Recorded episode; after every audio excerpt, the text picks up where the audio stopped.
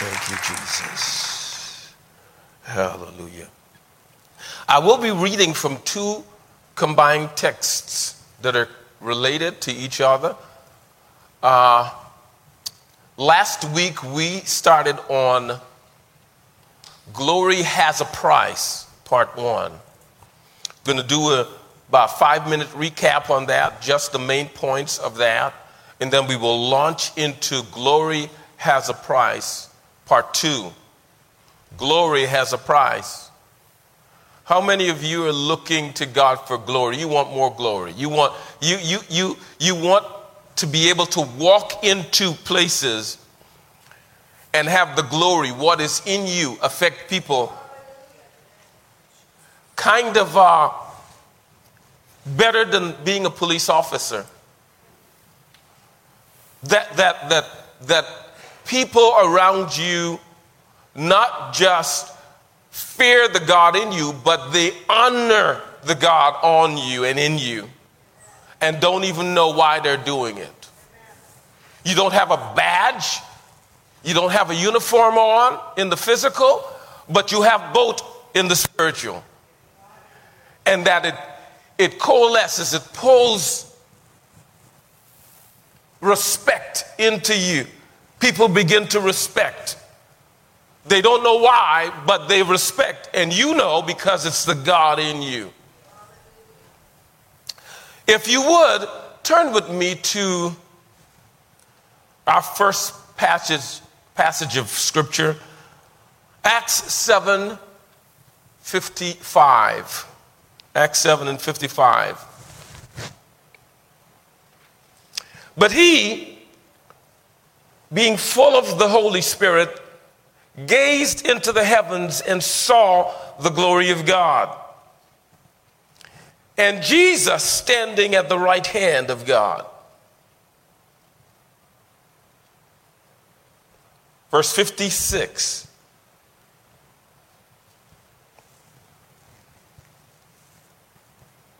And said, Look, I see heaven opening or opened and the Son of Man standing at the right hand of God. Look, I see the heavens opened and the Son of Man standing at the right hand of God.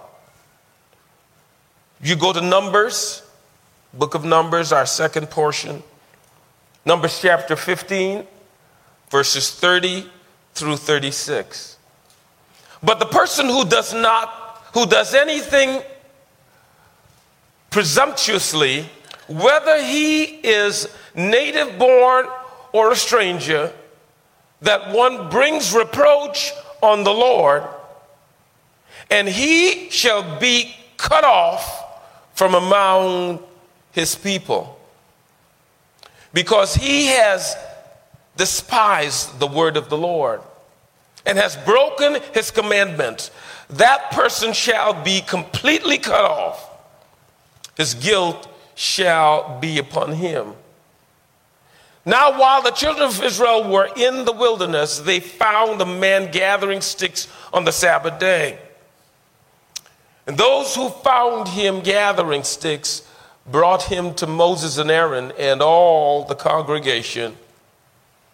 They put him on the guard because he had not been explained what should be done to him. Then the Lord said to Moses, The man must surely be put to death.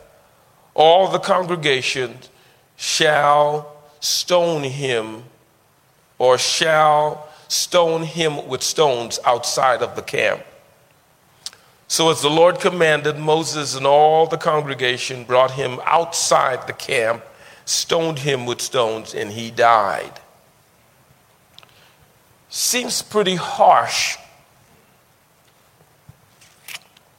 But it goes back to instructions, very clear instructions that God had given.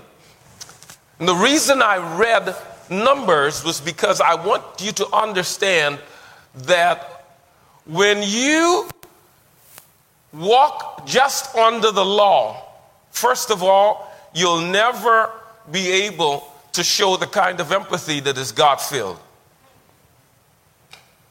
Don't expect the world to be very kind.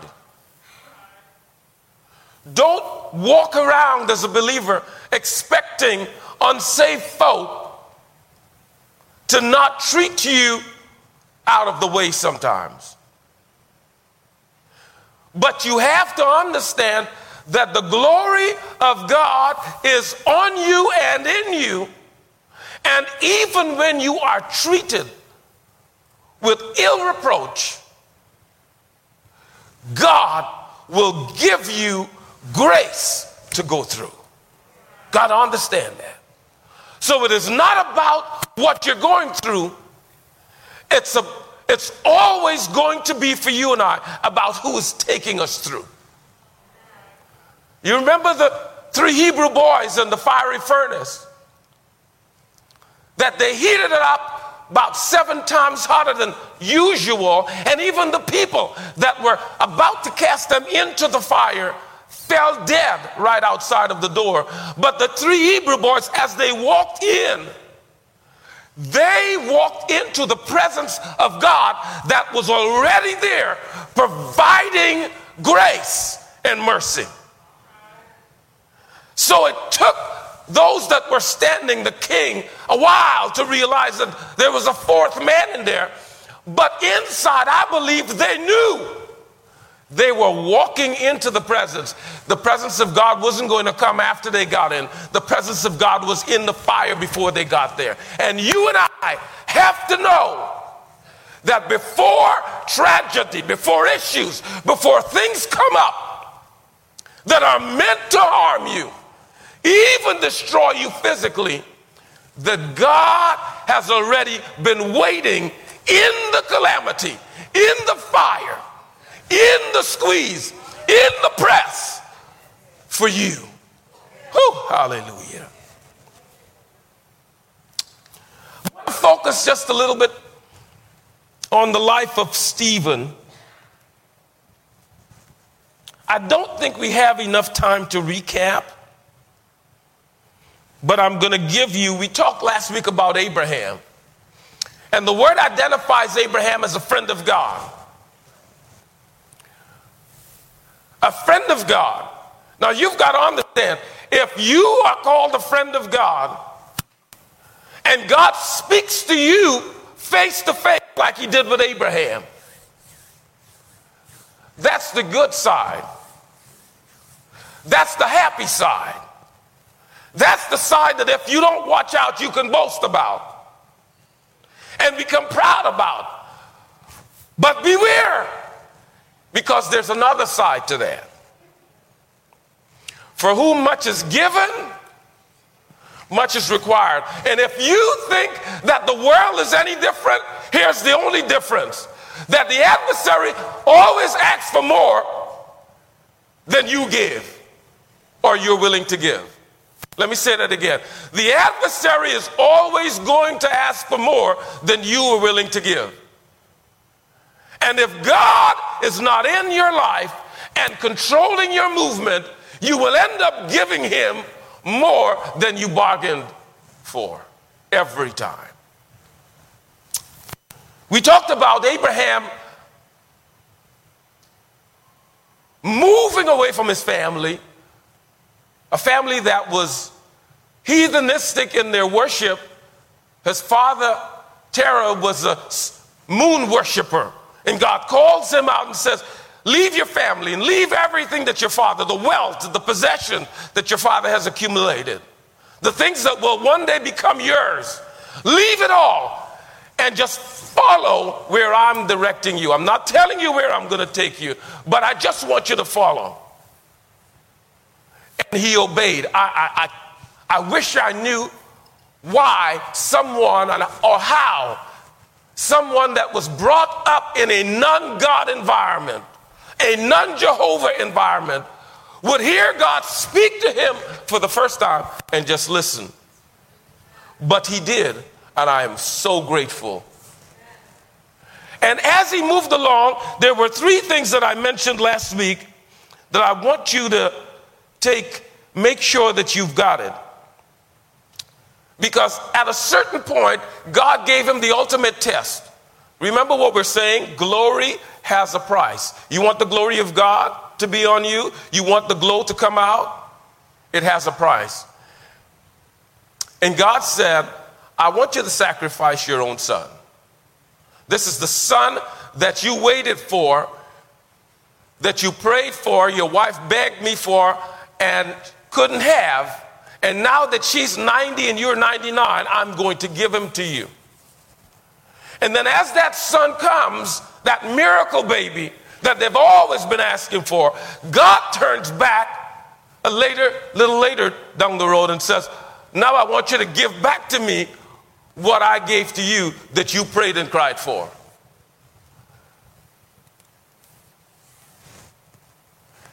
And what we saw that astonished us was the fact that he did not even question God.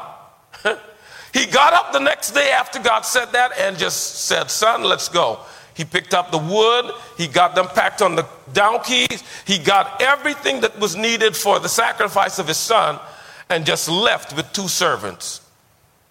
And because his heart was right, before when they got to the place where God had told them to go, before he ever got to a position, we said last week, where the sword, the knife could not be stopped, God stopped him. You need to go back and read about that in, uh, in the story that we're talking about in Genesis, Genesis 22. That all of my life I've heard the story that, that God stopped the knife. But God didn't stop the knife, God stopped him. That even before he got to the place of no return, physically bringing down that knife into his son's chest, that God knew, knew that his heart was completely committed. So God did not have to wait until the actual knife was at a place of no return. Does God know your heart this morning? Does God really know your heart? Yes. Do you and I really and truly understand that God knows our heart completely? We say we do, but quite often we don't behave like we do. So, going, taking that and just transitioning to today, I haven't really started yet, but we're going to start right now. Stephen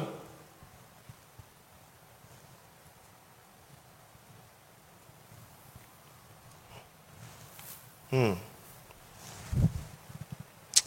is about to be stoned.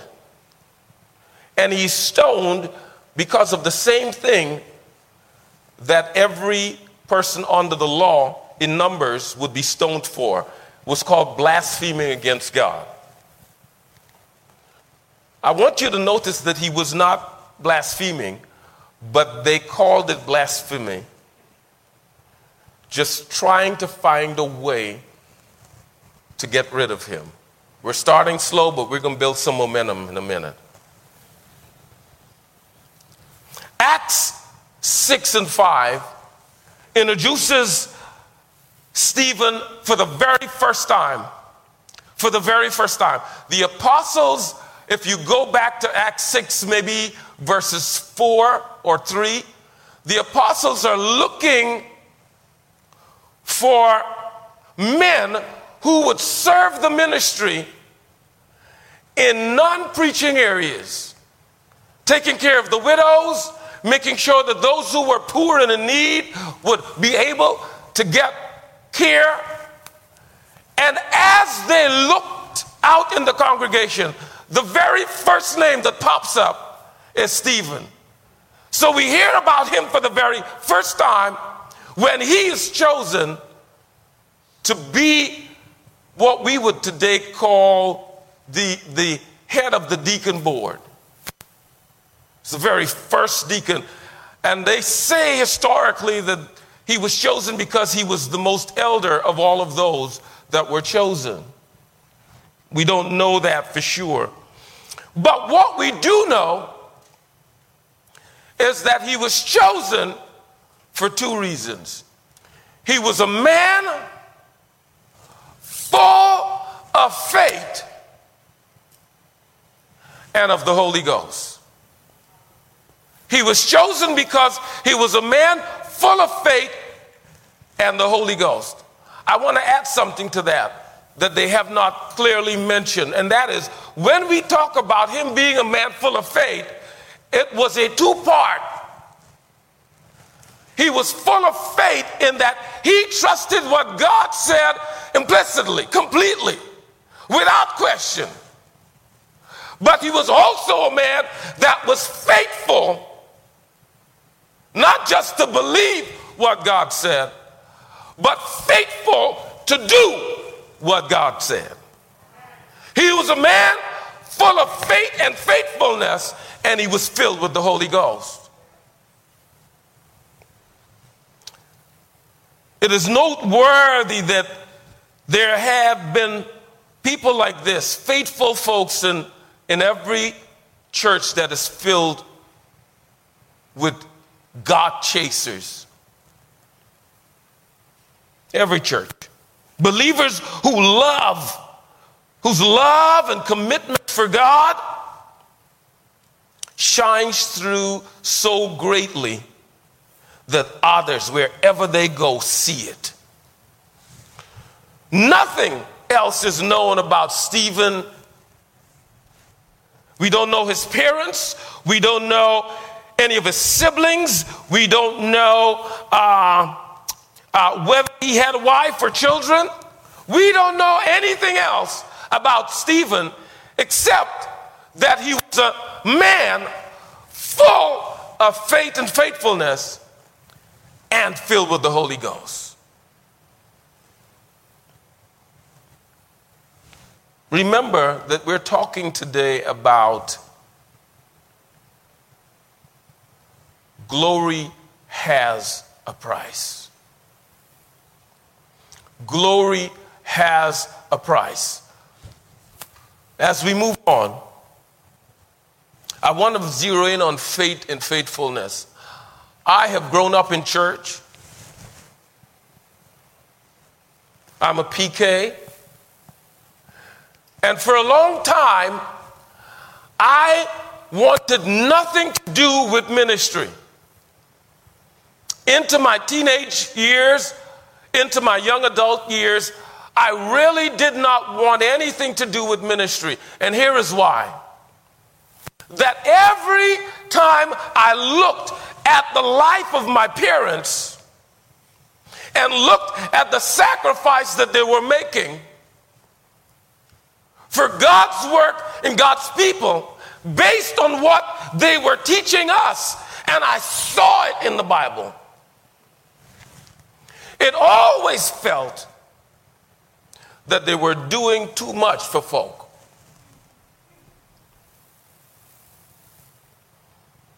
That the same people that my dad would spend hours and hours counseling were the same ones that didn't listen to what he said and got divorced. The same people that would ask him to pray and fast for a child that was unsaved and needed God were the same people that would pick the phone up and cuss their child out because of something or another. And it always felt as though the ones that would not stay were the ones that they spent the most times with. The ones that wouldn't listen were the ones that they would invest the most in. And I kept saying, This is not what I want for my life. I want to be appreciated. I want to be honored for, for the good that I do. I want to be recognized sometimes. I don't want that. But the more I said no, the more God grabbed the whole of my heart. And now I'm at a place where I'm beginning to understand how awesome it is for Stephen to suddenly pop up on the scene and be called a man full of faith and faithfulness and filled with the Holy Ghost.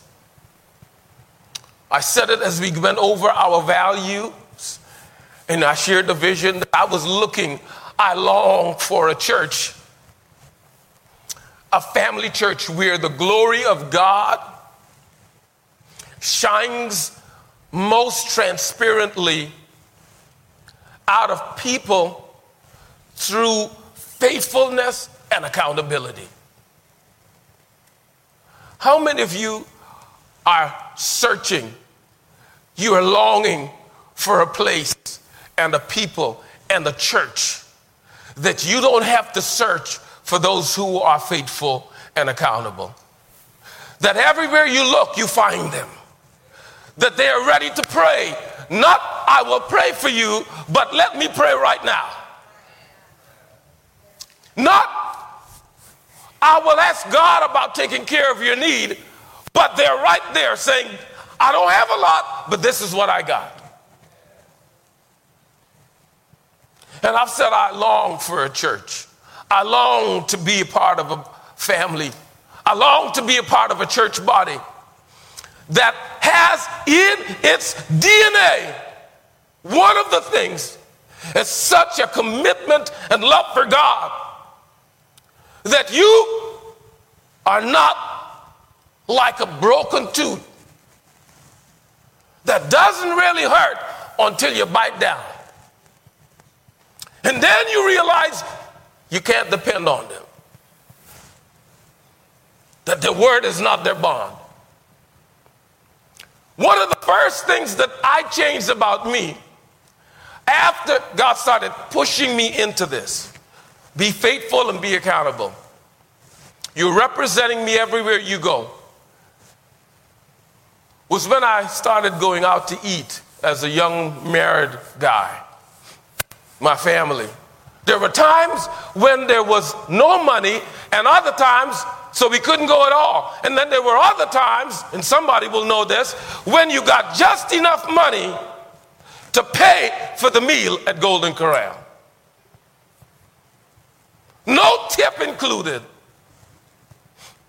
And I remember very vividly after service about how we treat God and how we treat faithfulness and how we treat, how we represent him in the marketplace. I came home and had a conversation with my family, and we decided that if we were ever short on or low on cash, and we knew that I, we would go out to eat but not be able to leave a tip because what we do reflects on the God in us, that we would just stay home. We would just go to a drive through it took a little while to work that into our DNA, but after a while, we got into rhythm. If I can't bless the waiter, if I can't represent God before this person that is serving me, by honoring what they're doing, then I don't need to put God in that position. And so, Stephen here is caught in a vortex of having to represent God authentically, faithfully.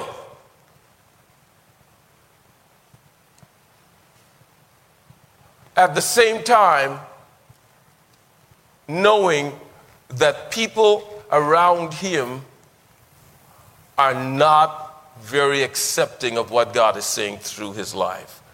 I'm trying to be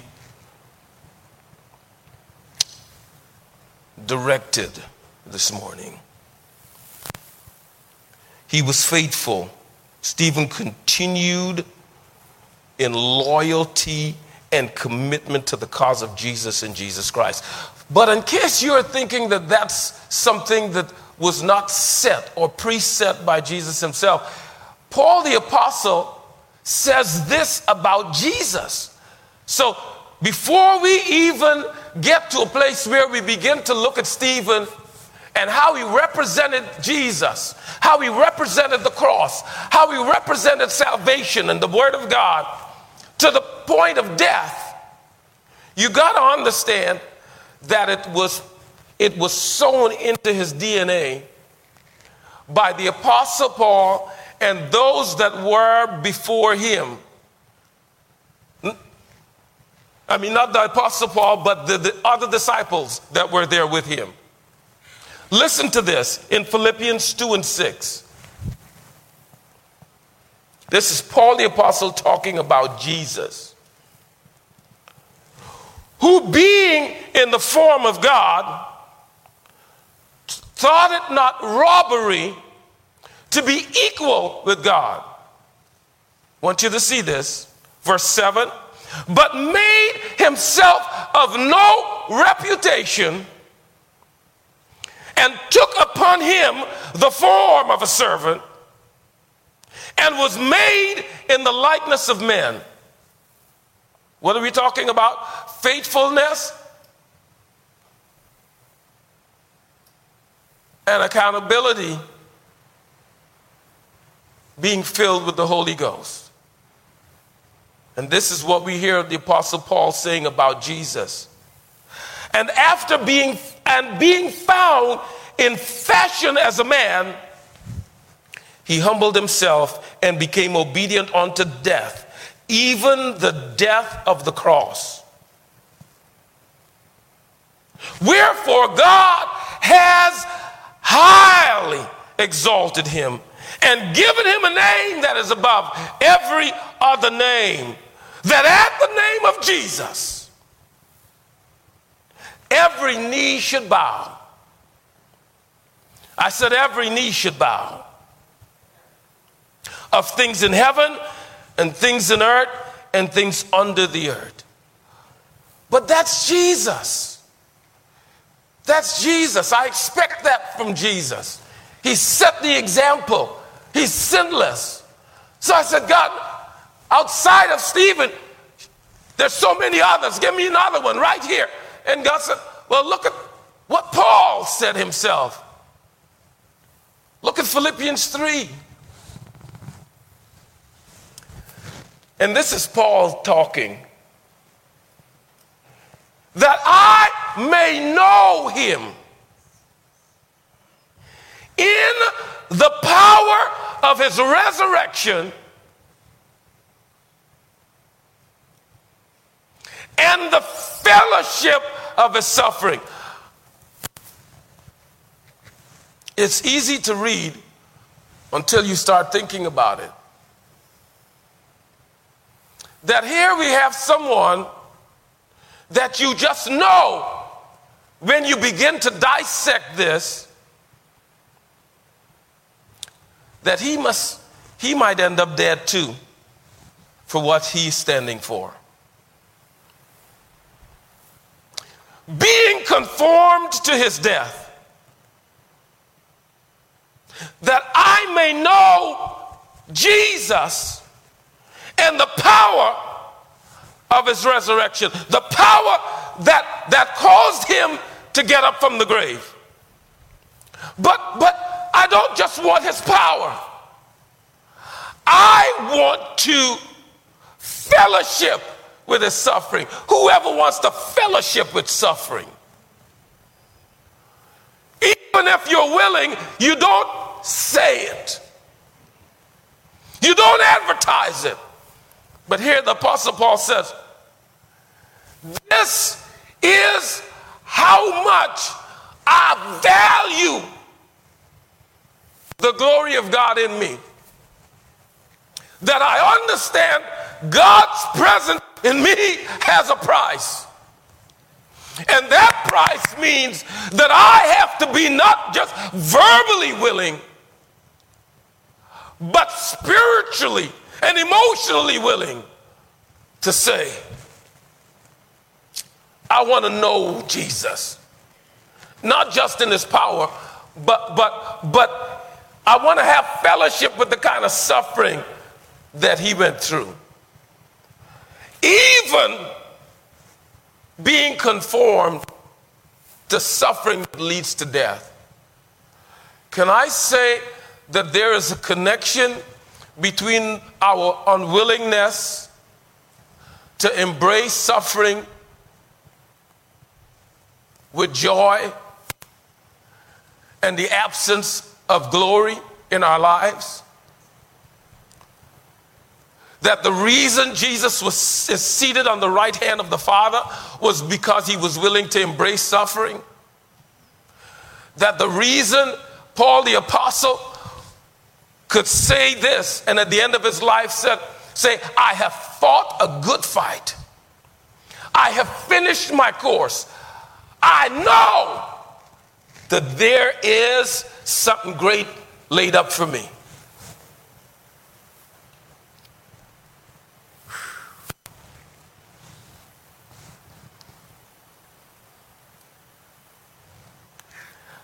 The book of Acts, starting from verse uh, chapter 7,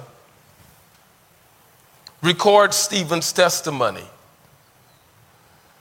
So we find him being pulled out from the congregation. He was operating as a man of God, he was faithful and showed great faith in believing what God's word said, but he was also filled with the Holy Ghost. And he has an opportunity to testify about what Jesus has done for him. He has an opportunity to tell folk that the only way out is through Jesus. And he doesn't hold back. Understanding very clearly that this will cost him a lot.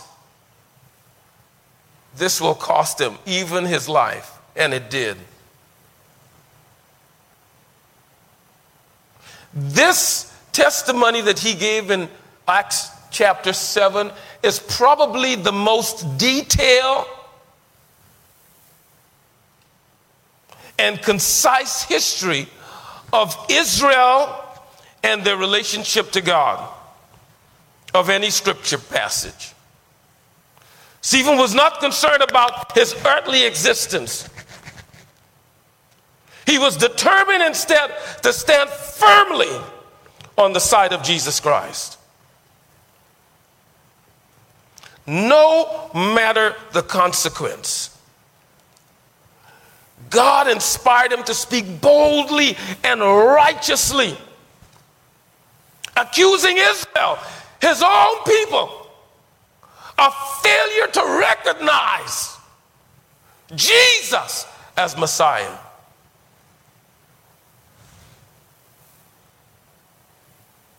I want to say this morning that if you are asking God for glory, Father, I want glory. I want your anointing to come on me.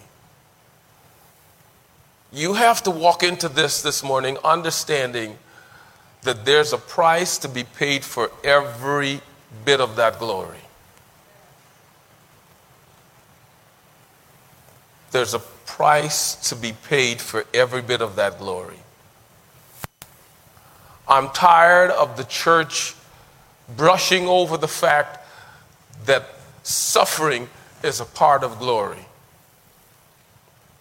That you have to have the gut and the grit to hold on. I saw a picture that i I was probably 18 when I saw this picture of a person standing with a rope around their waist, and the other end of the rope was tied to the cross that was solidly planted, and there was a, a, a, a rush of water, a wave coming over, and it went over the cross right through the person and swept everything else away.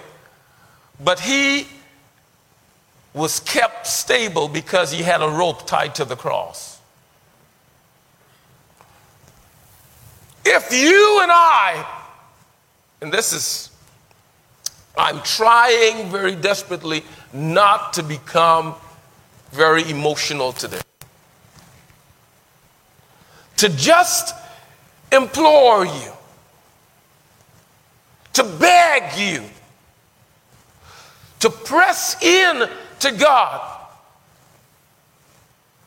Speak to God. Pray without ceasing.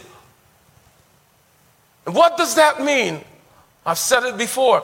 Develop a regular prayer life. Ask God to get closer to you. Okay. We are not told about the prayer life of many of the apostles, including the Apostle Paul, in detail. But we have an idea that they spent an enormous amount of time with God. We don't have specifics like Daniel, where the word said Daniel prayed three times a day. You know what I'm beginning to find out, Pastor Ron? That there is a connection between the amount of time I spend in deliberate consultation with God and his voice in my ear. That there, God is always speaking. Oh my God, somebody's going to get this. God never stops speaking. God is always speaking. John 1 1. In the beginning was the Word, and the Word was with God, and the Word was God, and the Word was in the beginning with God, and the same Word came and became flesh and dwelt among us. That Logos and Rhema have continuously spoken to us through Jesus Himself, through the Holy Spirit, through the Word that we read. But the only way to gain confidence and commitment and accountability, which results in the manifestation of the glory of God in our lives, is to get closer to Him, that our ears become more sensitive to what He's saying, that our vision becomes more keen to where He's pointing that our, our feelers become so sensitive to the presence of both good and evil around us so that we know when to back away and when to walk in. That comes with time spent with God in faithful communion. I said on Wednesday night as we broke this down, so all of this stuff is just encouraging. I try to be just very, very encouraging on a Sunday morning setting, but we dig into more specifics on Wednesdays, and that's fine.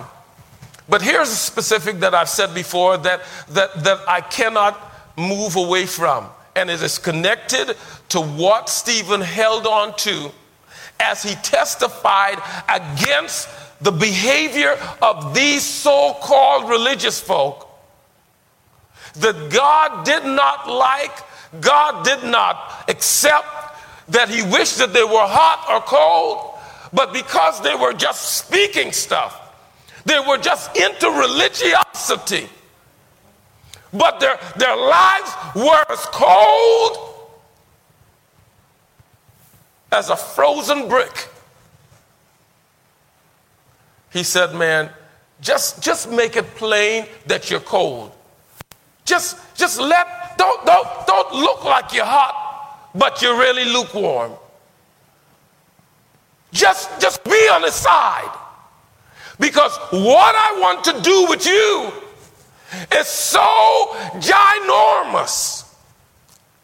It's so beyond what you could think or ask or desire that you have to sell out completely.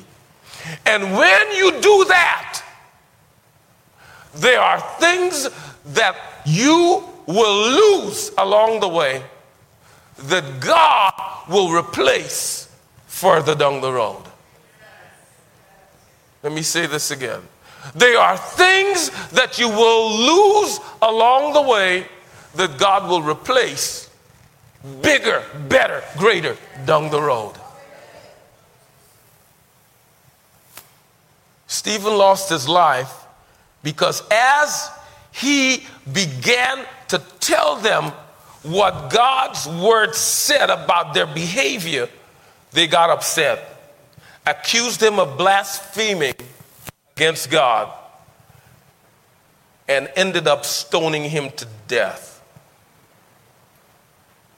The reason I read the text that I did, in that as he was being stoned, his attitude was that of worship.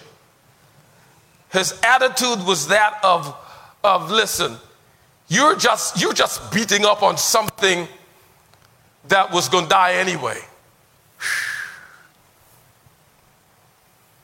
If you are a believer, you got God has been hitting me with this. You've got to have a mentality that this is not supposed to last long. That this is not supposed to be handsome forever. That this is not supposed to be beautiful. That this is nothing compared to the beauty that I have prepared for you. And so you've got to go into this thing understanding that at any moment, at any time, I could be called upon. I could be called upon. I've mentioned the book, The Martyrs of the Catacombs, which detail a lot of what Christians in the Roman context of Christianity had to go through. That is not mentioned in the world, but in the, in the Bible, but given historical facts on how they were treated in that book. And it talks about some of the things that they that they were challenged to do. I don't want to go through those things, but I want my heart to be ready to go through anything like Abraham's heart. Where they would put Christians between two horses and they would say, All you have to do is renounce Jesus as Messiah. That's all you got to do. All you've got to do is renounce Jesus as Messiah, and we'll take the chains off. And they would stand there and they would say, For God we live and for God we die. That they would be put in chains, hands chained up in the air, and pulled up on a pulley, and dangling over an entire barrel of boiling oil. And all you had to do was renounce the cause of Christ. But they wanted the glory of God. They embraced the glory of God. They embrace the greater glory if you're here this morning, if you're listening to me online, and you are intent on possessing glory that comes from what you do in this world alone, and you don't understand that this life, this stuff, all of this that we are experiencing is fleeting, that there is more. That there is more. Mom, I, am beginning to understand. It's, there's more. God said, Eyes have not seen. Nobody has heard about it. It has not even entered into the mind of a man yet. The things that I have prepared for you. I'm now beginning to get glimpse of what Paul means when he says to be absent from this body is to be present in glory. To understand what it means to be truly lit up, to be truly shining, to be truly radiant. We will never be that here but we can start the process. You will never come into your brightest shining moment here. But you can embrace the process. And for many of us, the process will end up as sacrificial dying. May not be physical all the time. Most of the time for us, it's not. In America, no. But it will be dying when you are in an atmosphere where you are pressed to stand up for God. And because there's 20 folks that don't like God, that are atheists, that don't believe in God, you decide to keep silent and keep your faith to yourself. When God is saying, die!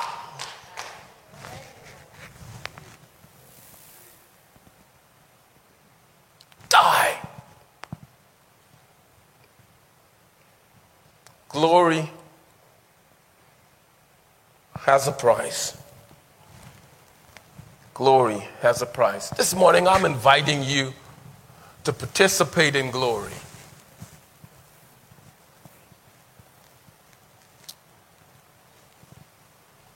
Can I ask Jordan if you can just hold, if you can just start that background that I asked Steph to play.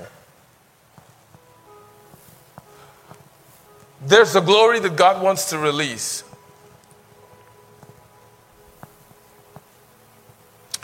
There's an anointing that God wants to release in each of our lives that causes the adversary to dem- causes you to demand the respect of the adversary. All of this stuff about glory having a price started weeks and weeks ago when Pastor Ron read from Joshua. I believe it was four. The beginning of Joshua, Joshua 1, God tells them that they are about to cross over Jordan. I'm about to release you into the process of promised land. But I want you to sanctify yourselves, consecrate yourselves. So that's the first thing I'm asking you to do. Consecrate yourself this morning. We're going to take communion, but I'm asking you to consecrate yourself. I want you to understand that there's glory, there is glory, there's glory, but it has a price. And something will die in the process. For some of us, greed will die. For some of us, unkindness has to die. For some of us, unaccountability has to die. For some of us, faithlessness, meaning you don't trust God, you're it, but you're not doing it. For others, it's just not being faithful. You think it's nothing to not be in fellowship for weeks at a time that you're not watching online, you're not in person, and you just think, God will love me anyway. And He does. But you're missing, you're missing out on glory. You're missing out on glory. You're missing out on glory this morning. You're missing out on glory. I'm inviting you to press into glory.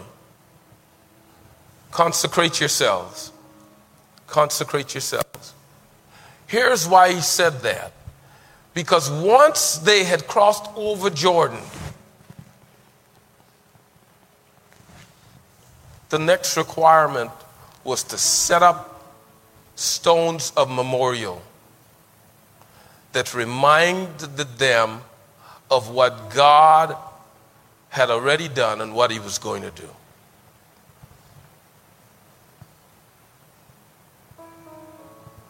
Do you understand that God has something special that He wants to release in your life? That the pain that you go through, the stress that you go through, has nothing on the glory that God is wanting to release in you.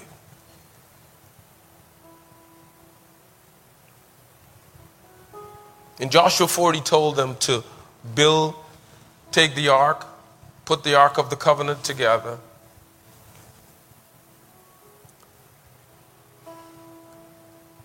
And he said something that we have been rallying on.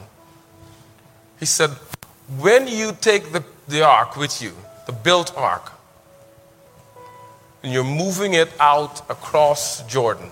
So it was built, Moses was given the instruction, the ark is built, now they're taking the ark across under Joshua's leadership. He said, Nobody should be within 2,000 cubits of the ark where the glory of God resided. And I said to us in Bible study, that was about half a mile. It was so far away that you couldn't even see the ark. But you could feel the glory, because if you got too close, bad things would happen. Because he said, don't get, unless you're a priest, don't get more than 3,000 feet. And we pressed into that and have been pressing into it. If that was the criteria, that was the instruction for the physical ark, an inanimate object, and now you are the ark. Jesus came, died, the price was paid. He released the Holy Spirit. The same power that was in the Ark of the Covenant has now been released to not just be on you, but in you. Can you look at your life this morning? You're online, you're listening to. Would you look at your life and think about how much the adversary has been stealing land from your life? That God wants you to step into the glory that He has already given, the authority that He has already given, and command the adversary to stand back from you and your life and your children and your home and your finances and your stuff. Stand far away, devil. You can do all that you want to do, but do it over there. If he's so close that you are constantly seeing him do physical damage to you, he's gotten too close.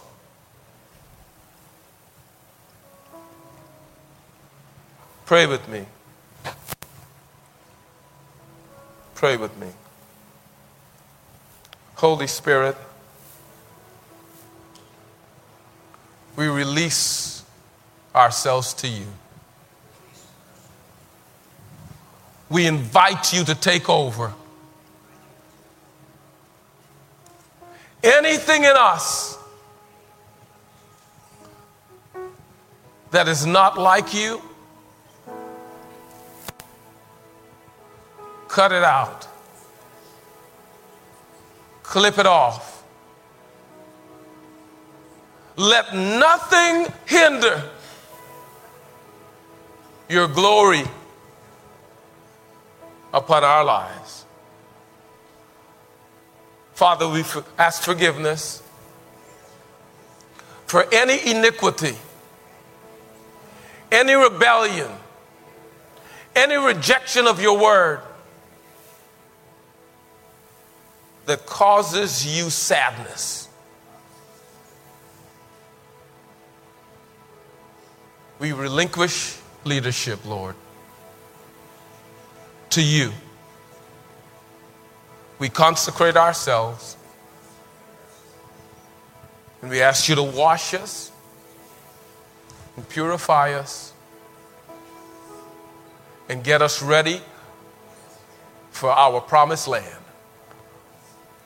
in Jesus' name. Amen. Would you stand with me and get your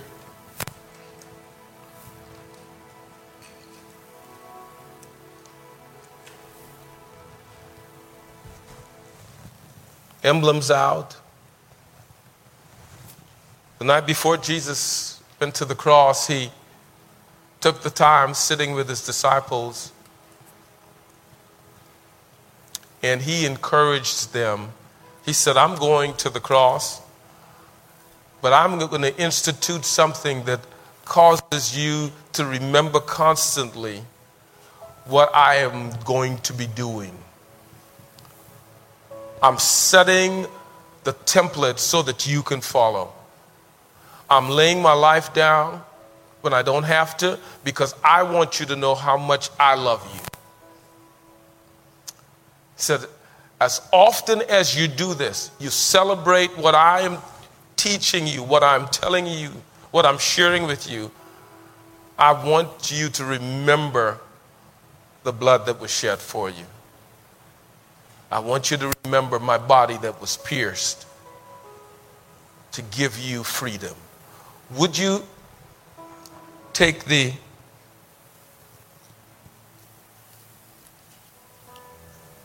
wafer out? Thank you, Jesus. Thank you, Jesus. Father, we consecrate ourselves, lifted before God. We consecrate ourselves. We consecrate ourselves. We consecrate ourselves. We consecrate ourselves. We're not perfect, but you are perfect in us. We consecrate ourselves. We celebrate healing in our own bodies.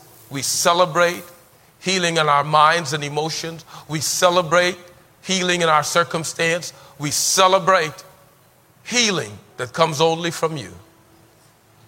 And we thank you for your blood that washes white as snow.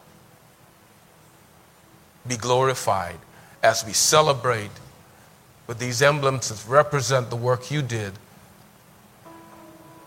to give us access to the glory and the power and the authority released through the Holy Spirit. In Jesus' name. You eat with me the wafer that represents his body that was given for us. Eat.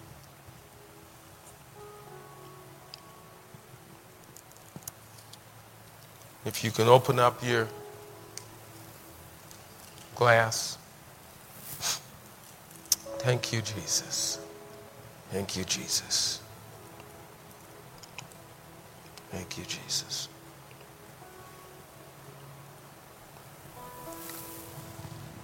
The juice that represents his blood that was shed for us on Calvary. Would you drink with me?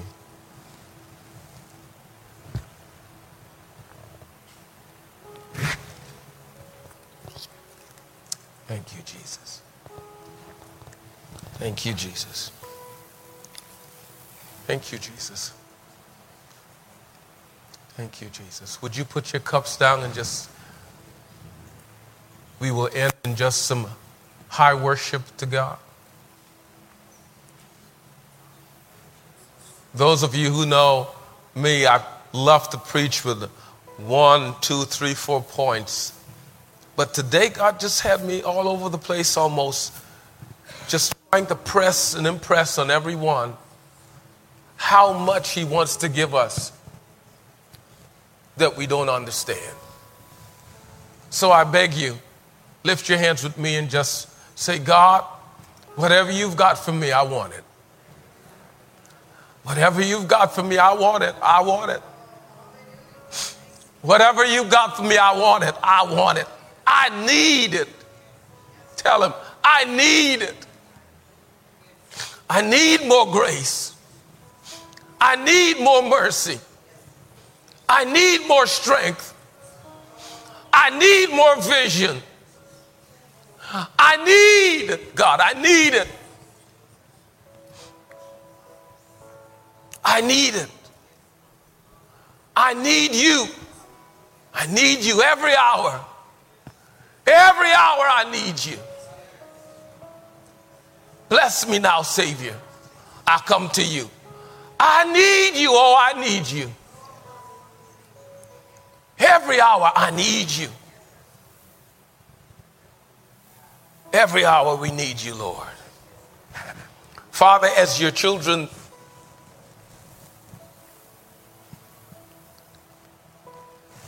are about to leave this place, this place we call sanctuary for worship physically, we are so excited and happy that you are going with us.